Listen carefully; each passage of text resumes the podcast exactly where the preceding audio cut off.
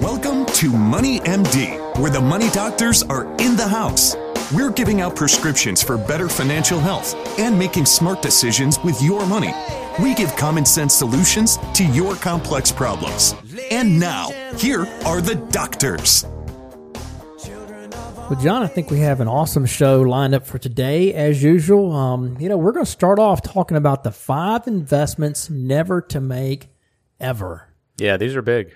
These are big. You know, I mean, we've seen a lot over 20 something years of, of, doing this, you and I. And, um, you know, I mean, we've run into some folks that have really lost a lot of money making some bad investments. There are a lot of kind of trendy things out there um, that sound good on the surface, but when you dig into them, they're terrible, and the results are usually terrible. So we're going we're going to talk about five of them you want to avoid. Yeah, and I think you can take lessons from that as well. It's not just those five specifically, but you can kind of extrapolate that into some other things that you're seeing and hearing. Exactly. Well. Yeah, there's some deeper lessons to learn here, so you want to you want to stay tuned for that.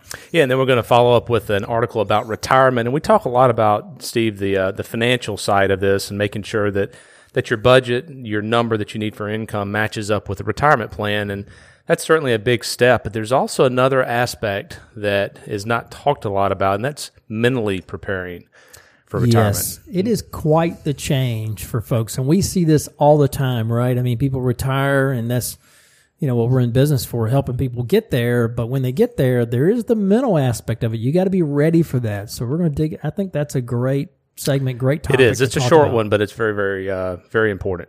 Yes, it is. Very powerful. By the way, I'm Steve Marbert. I'm a certified financial planner and a Dave Ramsey SmartVestor Pro with over 20 years experience providing financial planning and investment advice. And I'm John Travis. I'm also a Dave Ramsey SmartVestor Pro, have an MBA in finance and have been helping corporations and individuals with planning for over 25 years.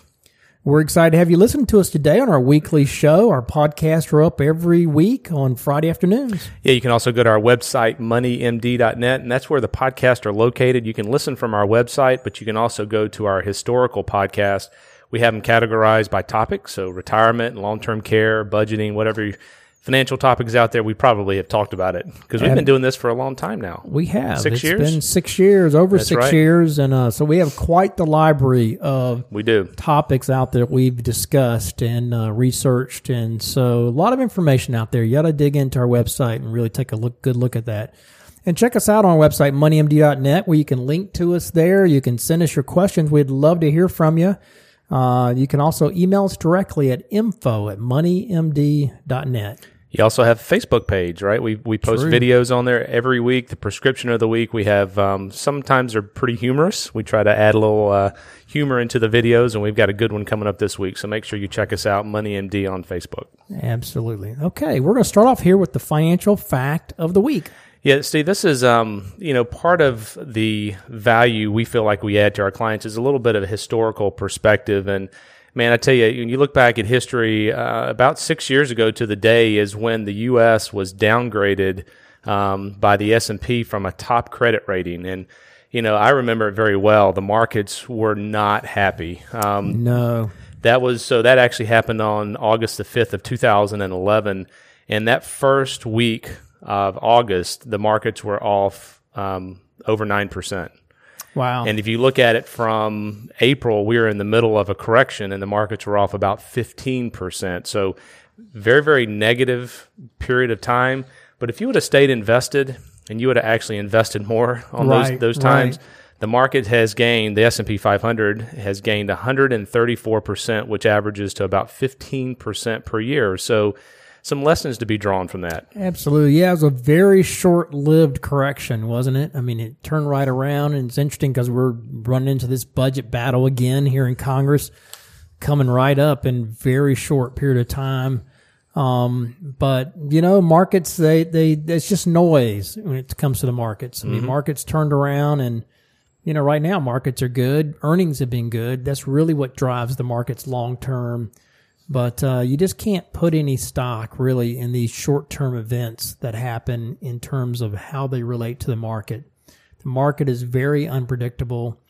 Even the downgrade to U.S. credit, you know, truth is, I mean, U.S. credit still trades as the highest credit in the world, mm-hmm. U.S. the U.S. government credit. And it's really, it doesn't matter what the rating agencies say, it's how it trades that matters right. in terms of the real credit rating. And it trades as the highest credit available. So I think it's an interesting fact of the week. Yeah, don't don't try to predict the markets when the markets are down. You know, it may be an opportunity. So just remember that. Exactly. Totally unpredictable.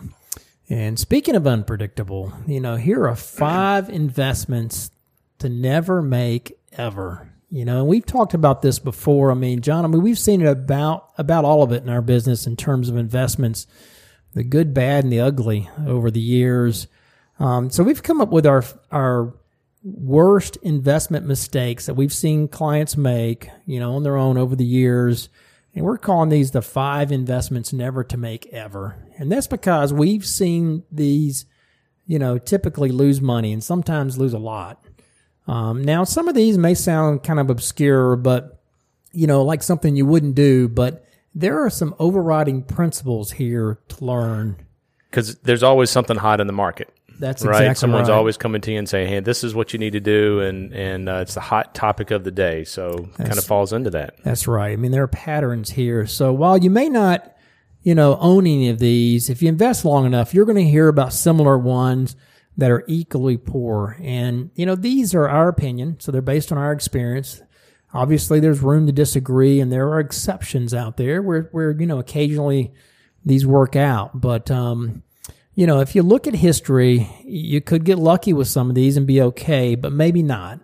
You know, lots of us have been burned by a risky stock or poor timing on an investment over the years, but, these go way beyond that. Yeah, you know, any investment sounds good if it's presented in the right light, but eventually it really gets down to, to math. And if the math is against you, the investor, um, then you'll have to be really lucky uh, for it to turn out okay. And when I think about this, I think about, you know, casinos. You know, the math is against you. And, Right. and um, you know, there are investments where the math is seriously against you. So you, you're definitely going to want to stay clear of these because it, it kind of starts to look like gambling when you look at some of these things. Exactly. Yeah. So the first one here that you may have heard of was popular back in the late 90s, and these have kind of made resurgences from time to time.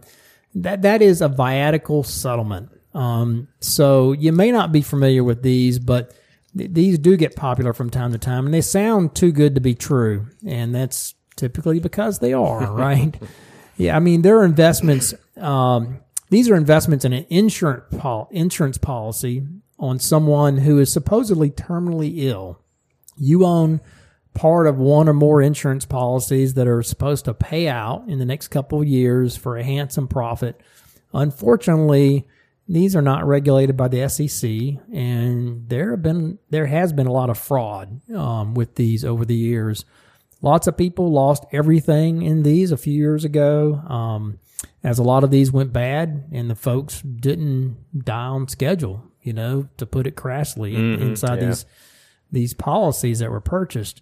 Um, so these are often presented as kind of a guaranteed return over a number of years, but lots of things can go wrong with these. I mean, the bottom line here is these are terrible investments that are sold as low risk, but steer clear of these. You know, the principle is simple. If it sounds too good to be true, you know, question it, get expert advice. If you can't understand it, then run the other way. Yeah. That's of- really the principle. A lot of them are very complicated. And the second one in line is um, shares in an oil or gas program or maybe a limited partnership. And these are where you buy shares in a drilling program for new oil or gas wells. And you may be a part um, of it to, you, you pay a, a part to drill the well and then you pay another portion to develop it if it hits uh, oil or gas. These are usually presented as a potentially very lucrative investment, maybe a 50% chance of hitting it big, but they're called developmental wells for a reason. Um, you know, if they are near a known group of producing wells, that supposedly means that they have lower risk, but that's not the case as from what we see. No, definitely not. You know, and I have to admit, I tried one of these myself years ago, and you know, it was a painful lesson. And you know, everybody has experience with something that that went bad over the years. But if you study results from a lot of projects like these, the percent that actually pay off is really small. You know, so you have to dig into the statistics of it to really see if the math is on your side, as we mentioned. You know, the ones that do hit it and produce oil or gas, they don't turn out nearly what you would expect. Um, in fact, the ones I've studied, they had very few that returned enough to repay the cost of the drilling. Um, if 50%, you know, don't hit and are a complete loss, and the other 50% have to average out huge to get a decent return, but that's not the reality. In my experience, you know, is that the only people who usually make out good on these kind of deals is the operator and the landowner. yep. You know, because they have a better, they have a be- the maths on their side in those cases. So the investors are lucky to get their original investment back on average, but even that's pretty rare. So the tax benefits that you might hear from these are not worth much if you lose your money. So avoid these like the plague. And that goes for most investments that tout a lot of tax benefits typically, you know, they're very poor investments and the tax benefits aren't worth it in the long run. So that was number two. The next one here on the list is an insurance policy or an annuity purchased with loan proceeds. Often it's on your house. Oh, that's that's risky. But yeah, I mean, any any investment that's purchased with loan proceeds, you know, should raise a red flag uh, in your mind. But of course, you know, the numbers always look great. If you borrow money at maybe 4% and then you get maybe 5% or even stock market returns on any investment, the numbers are going to look great on the surface. However, you know, insurance and annuities, they have built in upfront cost and uh, floating mortgage rates can go up um, and will go up eventually over time. Uh, you know, if you if you look at history, you know that's a very popular strategy back in the '90s, and, and it it it seems to be making a comeback here recently. So we've seen a variation of this where you take a loan against maybe a stock portfolio that you don't sell. You know, this is a disaster waiting to happen because the loan eventually could get called if the stocks drop, and you'll have to sell out of low price. The principle here is if you mix loans with investments you're increasing your risk and you're creating new ways for it to go bad. So avoid that. Um, it's also true with rental real estate. I mean, you know, people buy rental properties with big loans, and if something goes bad, it can go really bad due to the leverage of having that that big mortgage on the property. Um, so in general, you want to try to steer clear of using a loan for an investment, even in real estate you know, over time, it, it vastly increases your risk. Yeah, stay away from leverage. Exactly. Definitely increases the risk. Next one here on the list is any kind of hyper trading strategy. And these are often disguised as a hedge fund or maybe algorithm type investment strategy. And even some mutual funds do a lot of trading. So if you have a mutual fund that has over 100% turnover, then there's something wrong. They're actively managing that and they're turning over. It's tremendous cost in there. And history shows that this trading cost will likely kill any strategy that is incurring the cost due to a lot of trading. So there's excess cost and uh, eventually catches up with them. Yeah, that's right. Of course, I mean, we like to see very low trading, you know, since trading cost is a big factor and a well diversified portfolio strategy shouldn't need a lot of trading. Um, you know, on the other end of the spectrum, though, there are these algorithm strategies, like you mentioned, John, that maybe trade once a month or several times a month or maybe several times a year um, you know, even if you're using no load funds or ETFs to implement such a strategy, eventually they're going to get it wrong. And sometimes, you know, that, that so-called tactical asset allocation, um, is going to going to get burned because mm-hmm. they're going to miss out on a great market. They're going to be on the sidelines when the market recovers. You know, academic research has proven that no one can time the market or pick stocks consistently to beat the market. So if you're using a strategy based on this type of tactical asset allocation or timing type strategy, eventually it will fail big. So, you know, imagine if you're in such a strategy and out of the market when it turned around, maybe in 2009, it made like 50% in just a few months um, coming out of the Great Recession. You know that that would have cost you big. So eventually any such trading strategy will get it wrong and at the wrong time and it, and it can cost you big.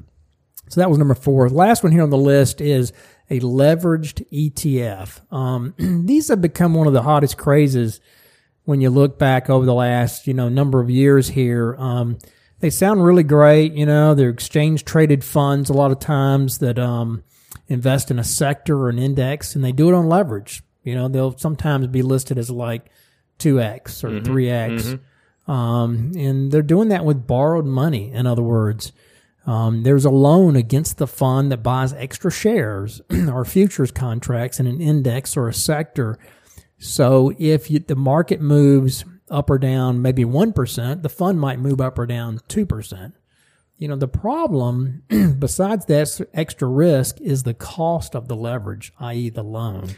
Yeah, that's right. The futures contracts that you're talking about, they're they're super expensive, and that cost every few months really does begin to eat into the profit. And if you think about it, it's kind of like going to Las Vegas and continuing to, to plow your winnings back into a new game over and over again. You know who ends up with the money, right? Yeah, we've seen that. The casino. I was in actually Vegas a couple of weeks ago, and those casinos are, are amazing. I mean, and there are people sitting there with the slot Yeah. machines and I just I stay away from that. I don't like necessarily giving my money over to a casino. so not eventually, eventually your luck's going to run out with a leverage fund as well, and you'll go down in flames. It'll be twice as fast. So got to be careful with this. Instead, you got to stick with a well diversified portfolio with low cost funds, no leverage. Um, be super diversified in eight to twelve different asset classes.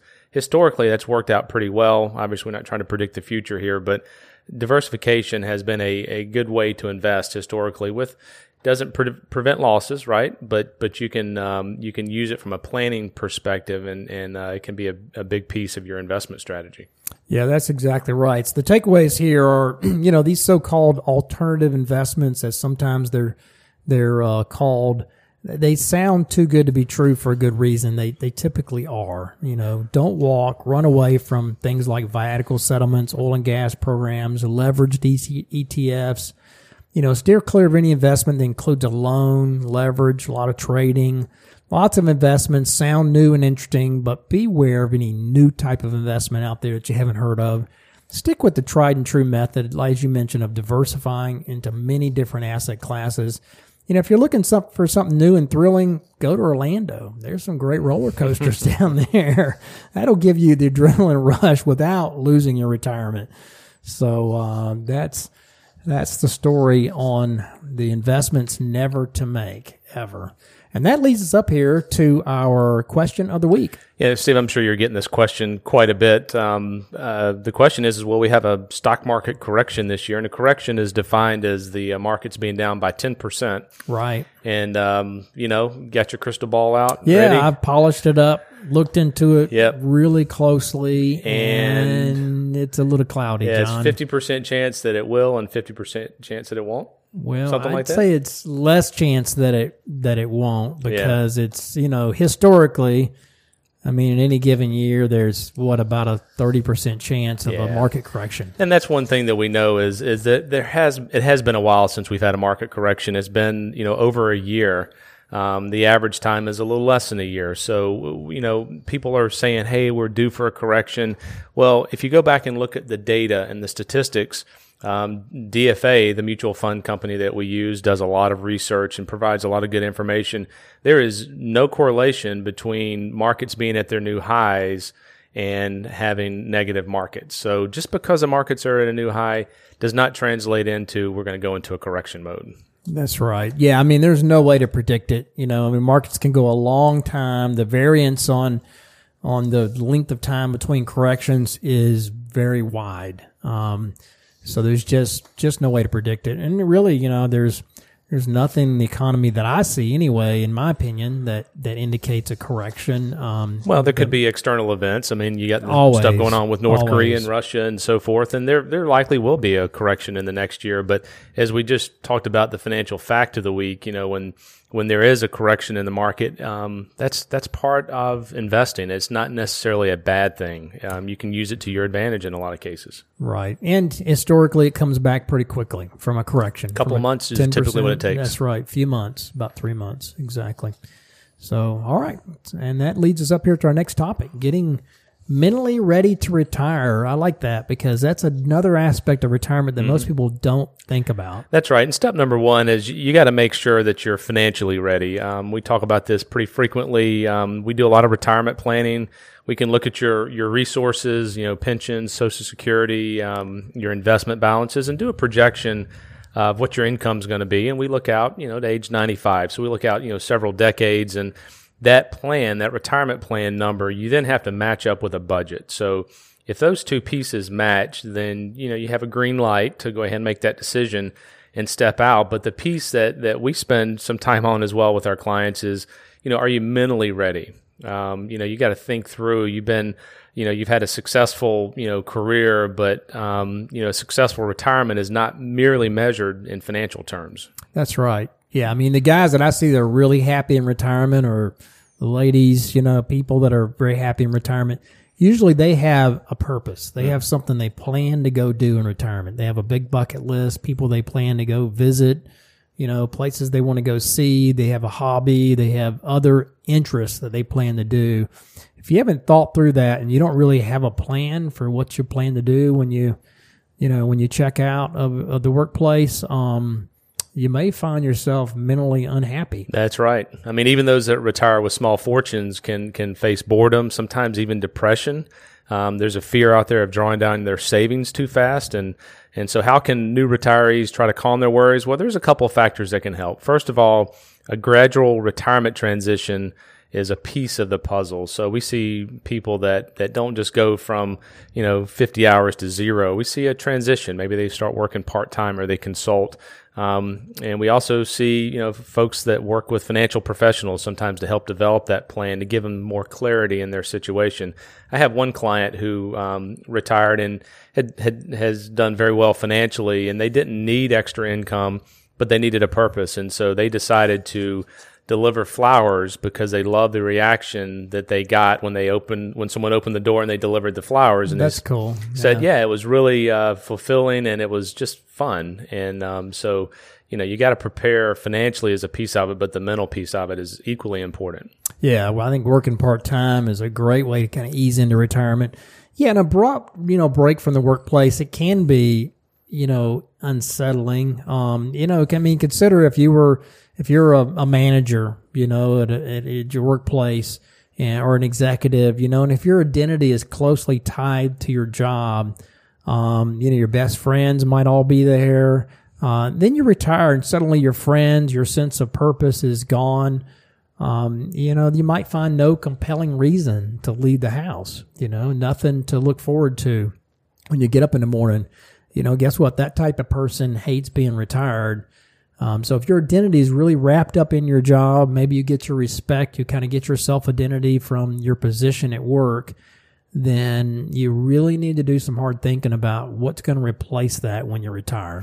Yeah. On the other hand, if you prepare for retirement years in advance, um, you know, you got an encore career. Maybe you uh, engage in some self-employment type activities, volunteering. You know, you can retire with something promising ahead, something to look forward to. And if you broaden the scope of your social life, so you can see your friends and family regularly and interact with with both both older and younger people in different settings, then you know your retirement becomes a little bit more active and, and enjoyable. And, you know, the interest and needs of a retiree certainly can change with age, um, you know, as they disengage from the, the, the working world. But retired households, um, in some cases, may need to adjust their lifestyles. And that's part of the planning piece that comes in to help you determine what kind of activities you're going to be able to do. Yeah, that's right. Just about all retirees have some anxiety, you know, particularly over finances when they retire because um, it kind of relates to the fact you're not earning a paycheck anymore, and that's a big change. Um, you, you, see it in couples who have earned, you know, have, who have saved maybe only sixty thousand dollars for retirement, but you also see in couples who have saved six million dollars for retirement. It really doesn't matter.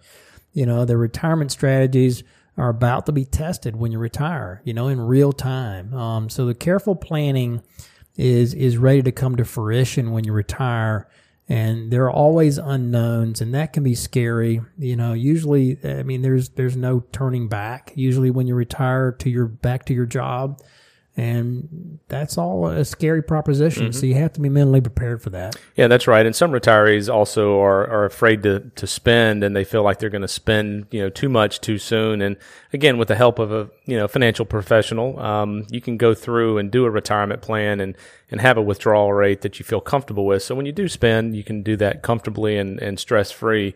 And certainly while, while no retiree wants to squander um, their money. All retirees should, should realize that their retirement savings were really accumulated to be spent. So being miserly with the, the retirement money really contradicts its purposes. And, and, you know, the average 65 year old who retires in 2017 still has another 20 years according to the Social Security Administration. So I, I know you probably have some clients that you have to to help manage the spending process, both um, you know reeling it in and sometimes actually Sure. spending it and feeling free that it's okay to spend some. Yeah, that's exactly right. I mean, you want to be able to enjoy your retirement, and some people have have been so kind of tight with their money, trying to get to the retirement and making sure they're prepared that when they get there, they're they're in great financial shape, but they're not able to really enjoy it because of the anxiety of, of spending more, and they've kind of ingrained this lifestyle of saving, saving, saving their whole time. So you have to be kind of mentally prepared for that too, and, and, and be able to kind of loosen up and spend on a budget. Um, you know, broadly speaking, our, our spending does decline as we get older, um, particularly when you get kind of later. Um, U.S. household uh, headed by 80 year olds, they spent 43% less money than ones headed by a 50 year old, according to recent research. We particularly see that, you know, less after about 10 years of retirement. You know, people in the first 10 years of retirement typically are going and they're, they're doing the things they want to do. They're traveling maybe, um, spending, you know, some money that way, kind of replacing what they spent when they were at work.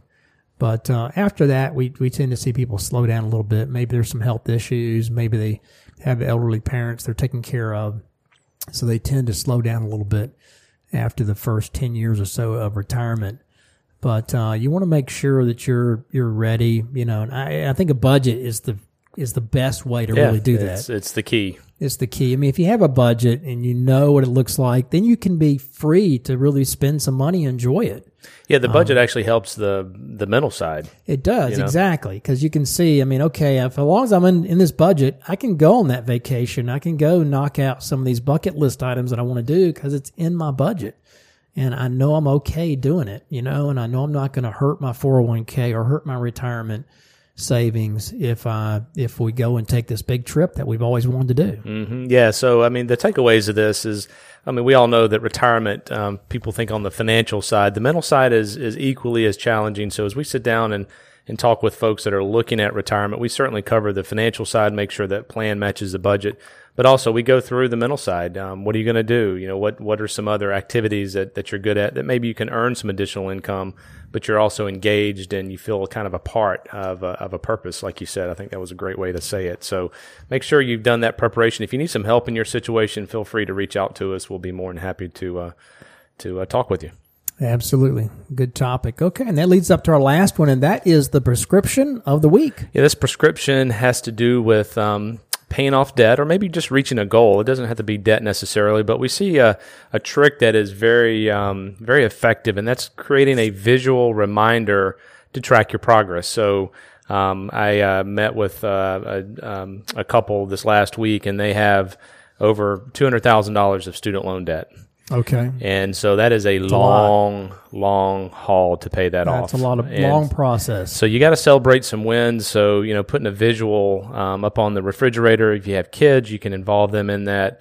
Um, but it keeps it in front of you. You can also celebrate some of the progress associated with that. But the visual reminder on a daily basis is not there to stress you out, but just to keep you focused. Yeah, I love seeing a graph on a refrigerator idea. I mean, I think that's a great way to see it. You know, it doesn't have to be labeled so much that, you know, everybody comes in your, your kitchen knows what you're Right, doing, right. right. You don't have to share your personal finances, Right. but it could just be a very generic graph where, you know, you have a number of cards maybe you're paying off and you're, Mm-hmm. you're marking those off the list or, or maybe there's just a graph to show, you know, how much you're, that you update, you know, once a month or something that shows how much debt you have and, in kind of broad terms and uh, you know maybe without labels but something that you can see or in your bathroom somewhere where you can see it i think that's a great idea to really motivate you to, to get that behind you and keep pressing on to, to reach that goal Yeah, so so check out Facebook. We have uh, two of our uh, famous actors in the office that are doing the video this week. So right. check that out. It'll be uh, pretty pretty fun and humorous, and kind of get a little different take from from uh, some different perspectives here in the office. all right that's been this week's edition of money md tune in next week to more uh, prescriptions for your financial health. Check us on our website moneymd.net email us your questions at info at moneymd.net or give us a call richard young associates at 706-739-0725 thanks for listening. Have a great rest of the week. Have a good one.